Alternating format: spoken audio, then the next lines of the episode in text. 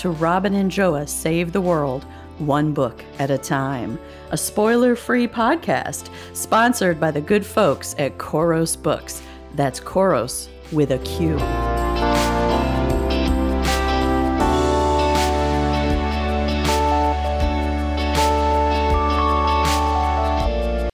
Hello, everyone. I'm Joa. And I'm Robin. Welcome to the Robin and Joa podcast, where this week we will be talking about A Spy in the Struggle by Aya de Leon. Ooh, Joa, what'd you think?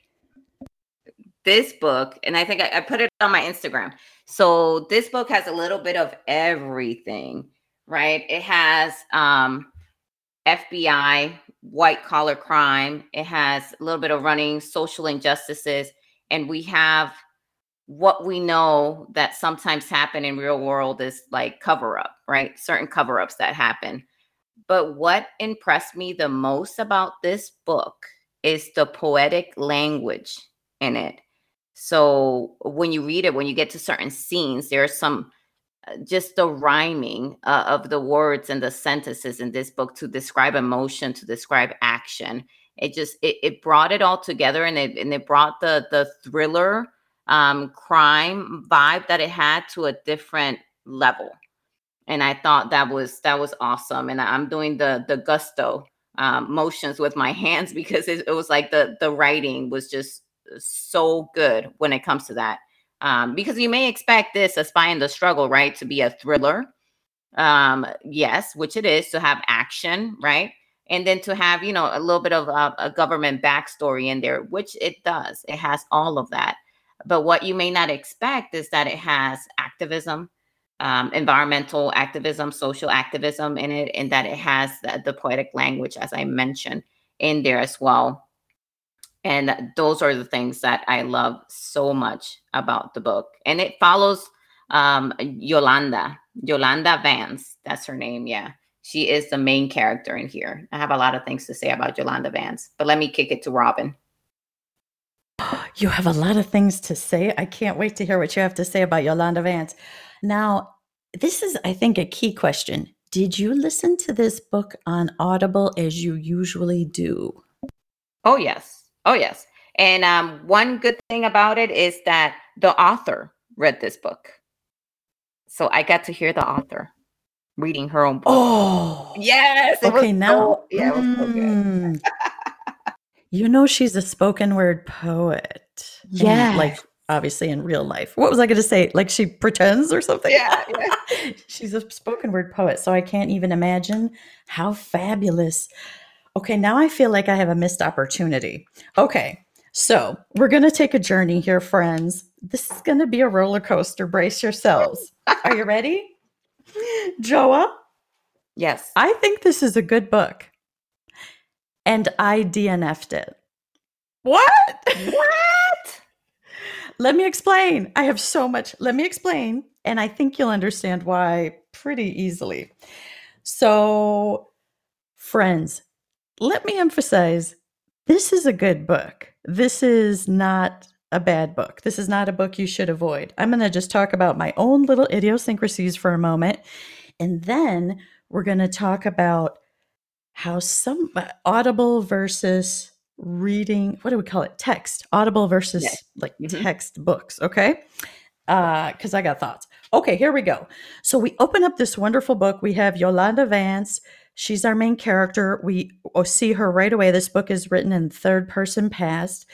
And she's a first year associate at Vandale, Myers and Whitney, supposedly working for a senior partner in securities. It's supposed to be a securities firm. Friends, mm, that's on page three. Then on page, later on page three, she calls herself a junior attorney.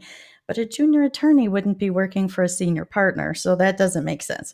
Then we're shredding documents in a small on site shredder. Oh, friends, no, no, no, no. They'd have the big truck that would come once a week that would take care of all the shredding. Nobody has an on site shredder. In fact, in some states, that's illegal. Uh, and this isn't how securities fraud gets caught. Like, this isn't securities fraud. Shredding documents wouldn't matter. Securities fraud is about action and patterns and collusion. Uh, and then she uses the word secretary, and I'm like, Mm-mm-mm. nobody had a secretary since the 70s. That's 50 years out of date. Here's the problem Joa, do you like to read books about the United States military? Go ahead and tell me. No, no, I do not. Mm-mm. Because the inaccuracies drive you crazy, right? That is correct. Yeah. Uh huh. That's what we fell into here. So this is a Robin problem. Let's be real clear about this. This is a Robin problem, not a book problem. Okay. So I DNF this because mm, for somebody who is like, that's where they work. This is a lot of gibberish. It was hard to take. So that's just a Robin problem, but that's not going to be a you problem. You should read this book. And here's why. Another thing that hit me about this book was the setup is amazing. The fact that there are young people who are activists is amazing. Uh, There's some very interesting things going on in this book. But this is a book that when you read the text, there's a lot of repetition. And there's the kind of repetition that in text can be a little bit much, but it is extraordinary for Audible. And this made me think so much. I appreciate that we read this book this week because of how much I've been thinking about the experience of Audible and books on Audible. Audible's the future, friends. It's the future.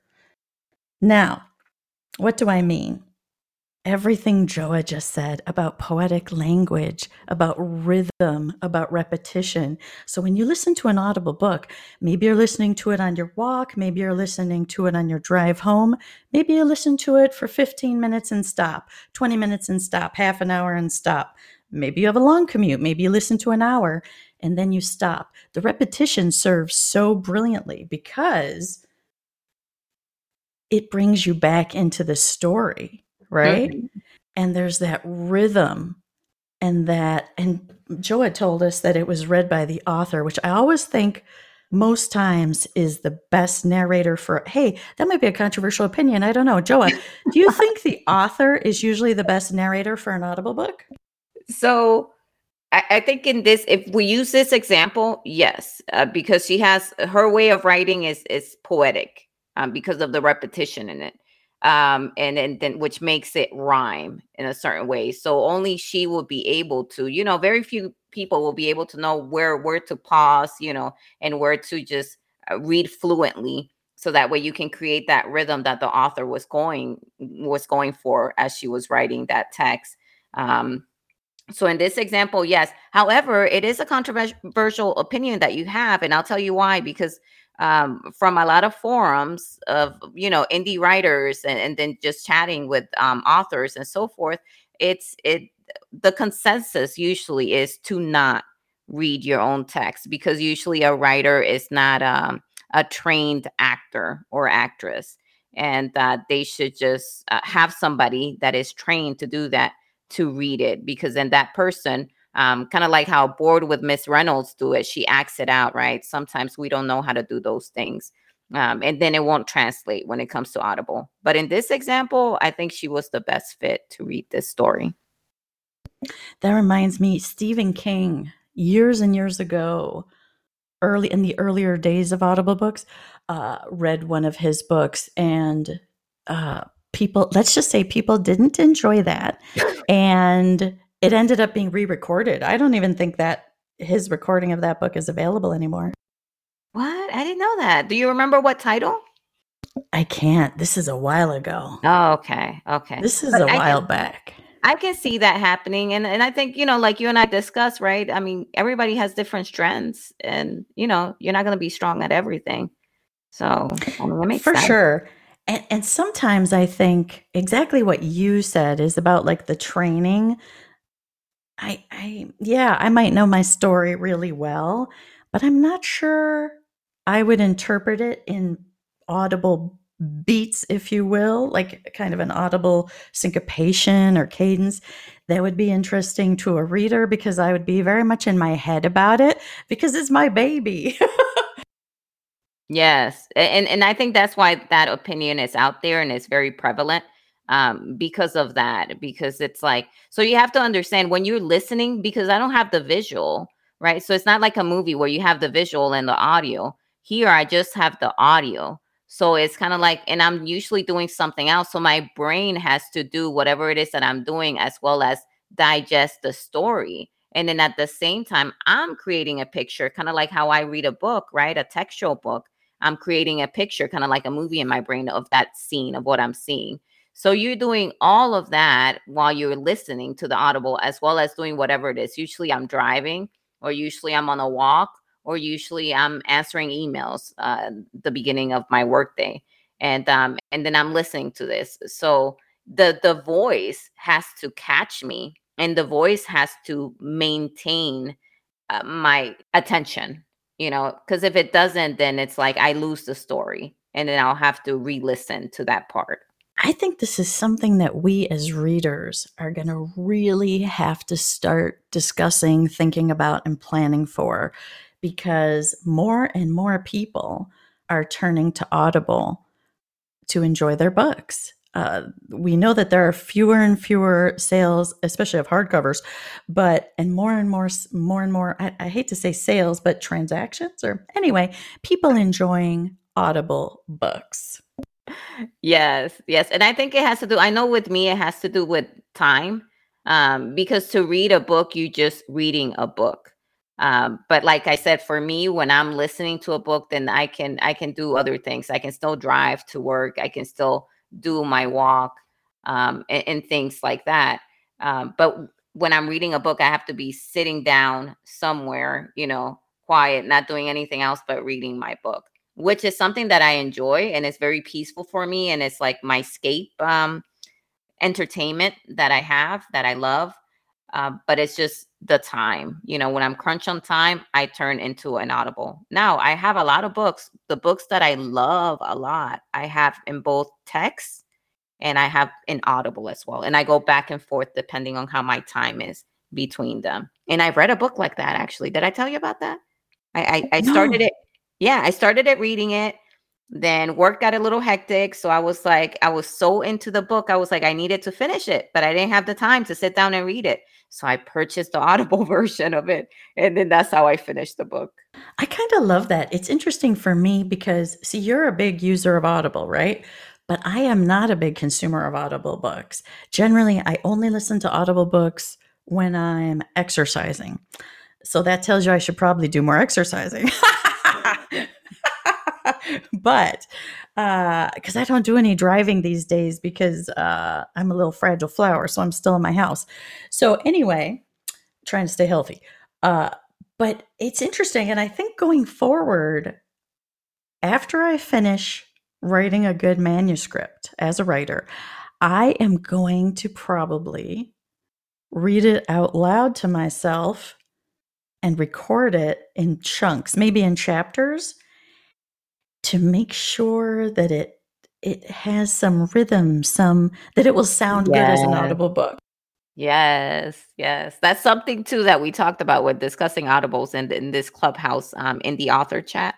And and that is that that that pays dividends right there to read your book out loud to make sure that it can also be translated into you know into audible because like you said and you're very right and this is the prevalent opinion out there is that audible you know, or audiobooks, I should say, is is the future is is where we headed right now. And then we see it on the sales we see it on on the prevalence of, of this media out there with readers.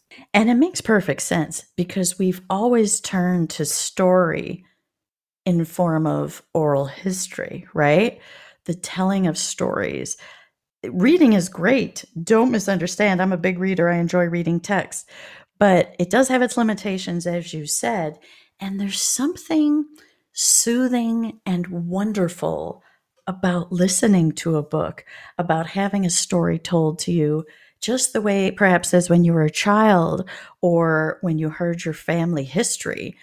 And this book back to the, the spy, A Spy in the Struggle by Aya de Leon, it is is kind of it struck me as kind of an oral history in the very best way, by the way. I mean that in the very best way. This is a book, friends, I would recommend you get as an audiobook and listen to. I would recommend it. Oh yeah, especially since the author, it was the author that that read this book. You know, that's that's her voice, that's her recording.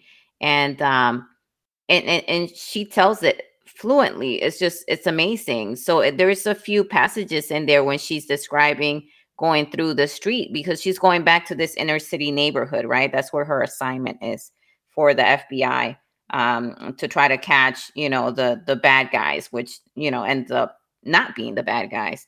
And um, and then she describes how this this young kid is rapping beside her, and then it was it's amazing to hear her do this rap and, and, and then with this beat you know and it's just it's just a few lines you know she's not rapping for a long time it's just a few lines but she she says it and then as soon as i heard her rhyme and uh, how fluent she was, I went ahead and Googled her. I did a little Robin here and Googled her, and sure enough, I found out I found out that she's a spoken word um, a poet, you know, artist. That's that's how she started, and then it all made sense. You know, the repetitions in the book, the melodic. Um, just rhyming to her sentences and, and the paragraphs too and and that's that's where i lean towards so i don't i don't have the same problem of where i i know a lot about you know corporate and all this other stuff so that didn't bother me i gloss over a lot of things if i don't understand it and i just kind of like tether myself to the story however you're right if it's military because i'm i'm involved in that world it's just i can't read it because it's just it's not accurate. So i completely yeah. agree with you robin when it comes to that. But with everything else i just kind of gloss over it and then just focus on the story and and the relationships and then just i think the main core of this book is that eh, they are tying it to how i don't know if you remember the fbi back in the day they did some illegal snooping and um do you remember oh, that? I think it was in the news or something. Oh yes. Yeah.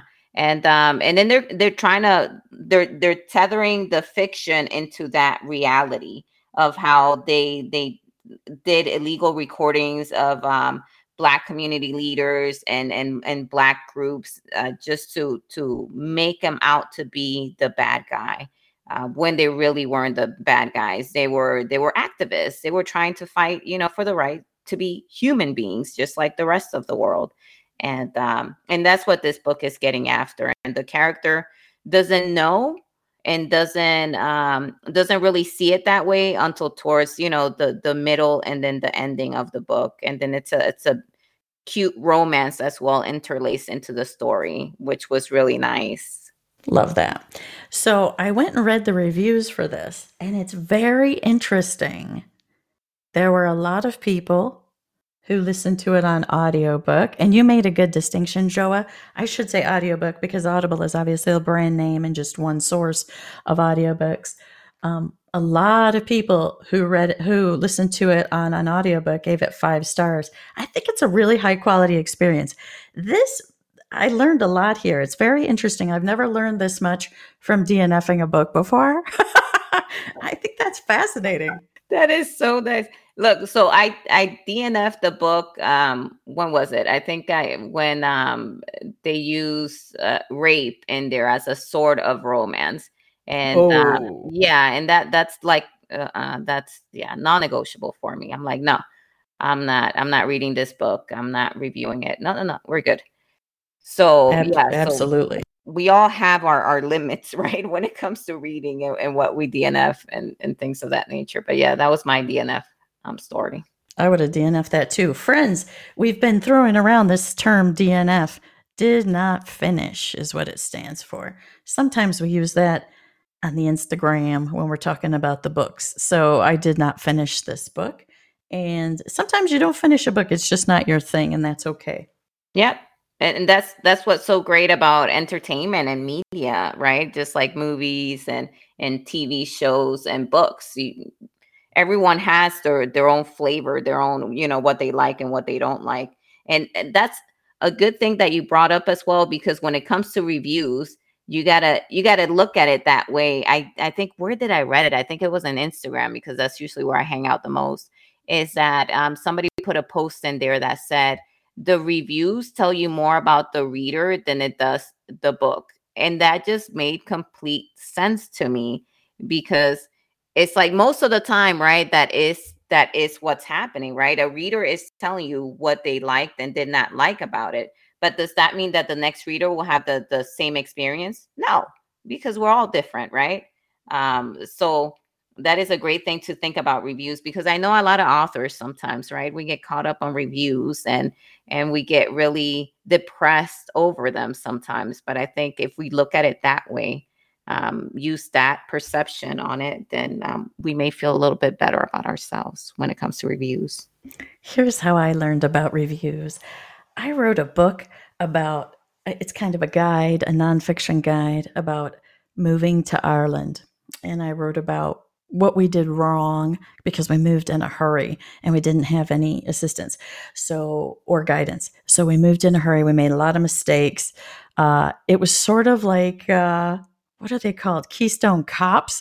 Kind of like just a mess basically. And i wrote a book about that about our mistakes and all the things we did wrong. And it includes a few explanations of like schooling differences and things like that. Things you have to do when you first move to ireland and things that are different uh, it explains some things about that. And i got many lovely reviews that were wonderful. And one one star review that said my book was patronizing. And this person was so incensed with me. and tons of other lovely, lovely reviews with very kind comments.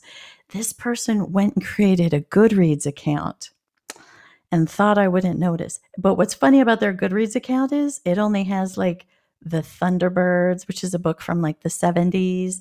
And it has some other, it has like two books from the 70s, and those are the only books on it, and my book with the one star review. but it doesn't matter. Reviews are for readers, and reviews, exactly what you said, Joa, say more about the reader than about anything else.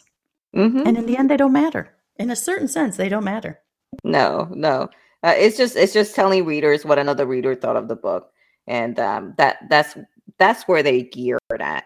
Um, so so yeah, so I think if we just get out of our feelings a little bit when it comes to reviews, then we can look at them a little bit more objectively. But yeah, I mean, come on now, that one star review.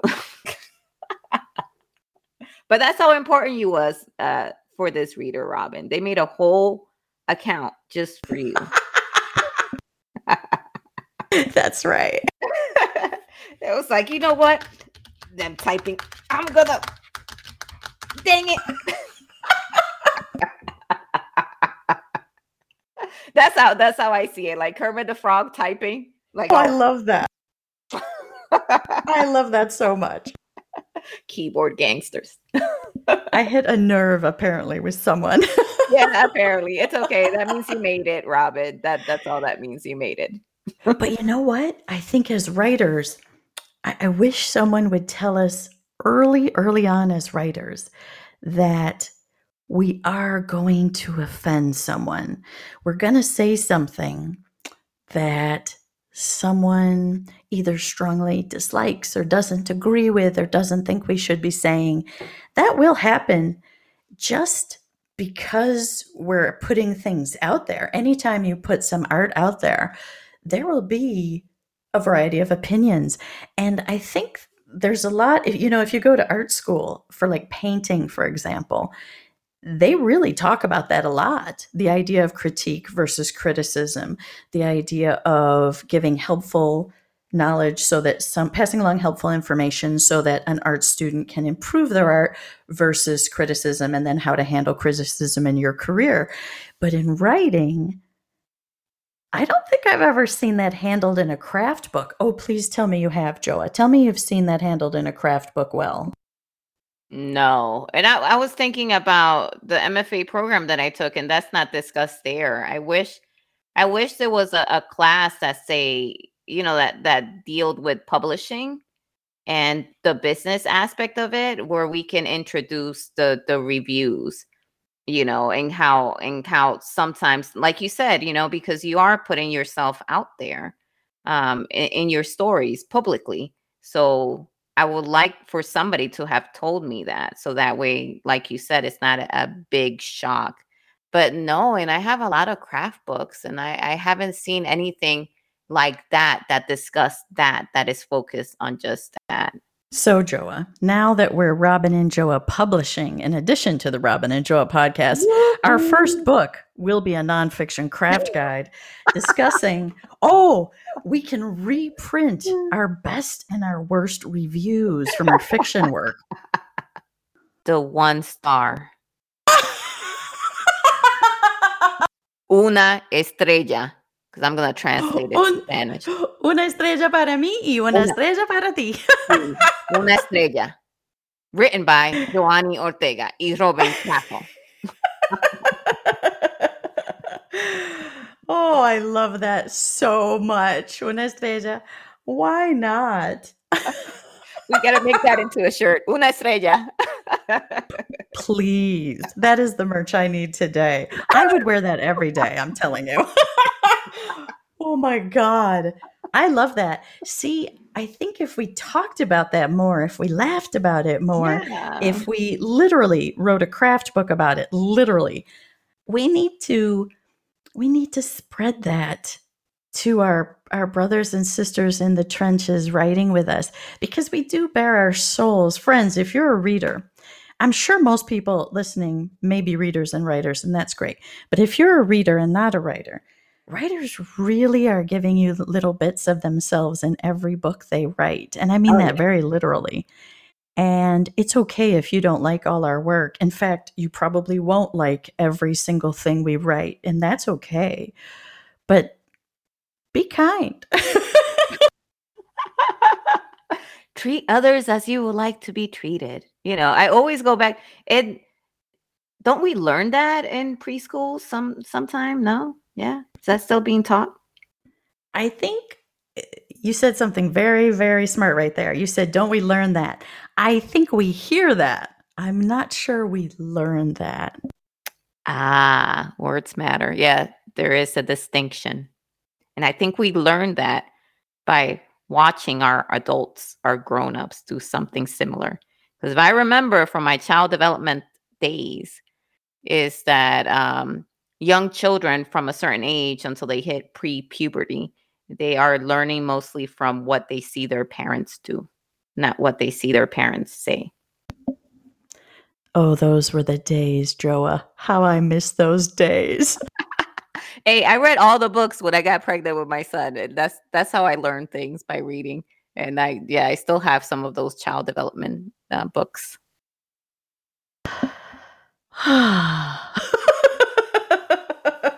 it's tough. The kids go through some tough phases, man. That's all I'm going to say about that. They do, they do. That pre-puberty phase was, oh my god, yes. Post puberty, Yeah. pre uh, 20s, 30s. Where did my sweet baby go? What happened? What happened? I have video to prove that existed at one time. I put his smiling face on the shirt. That's how bad it was, just to remind myself that you know he did used to smile back in the day. Oh my God, that's a brilliant idea. Yep. I was like, you see, you see this? This used to be you until you got You all used, you used to know how to do this. and show all your teeth and pictures. Now I barely see one. Oh my God. You are, yes, it's like you know my life. Yes. Yes. Yes, yes, yes. But reviews, friends, I don't know. I always feel like writers maybe shouldn't read the reviews, which I don't know. I mean, if there's kind of a theme, I, I like to think that maybe we could get some value from a review, but so often the reviews aren't written, you know, reviews are written by readers, they're not written by writers. So there's not like people aren't writing a review saying the narrative voice lacked. no, no, they're not. I think so for writers, what's important for us may be the beta readers or the ARC readers may be able to tell you something informative about um, your work, right? And then the story and your writing. And then you can use that to help yourself either in that book or in the next book that you're writing, um, because that will be more geared towards your work as opposed to a review is geared more towards that reader's taste and how their taste uh, reconcile with what you wrote.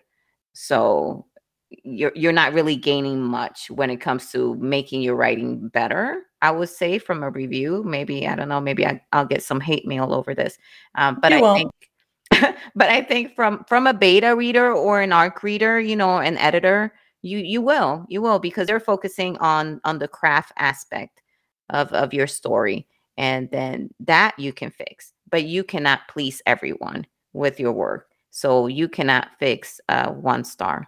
Una estrella. Una estrella.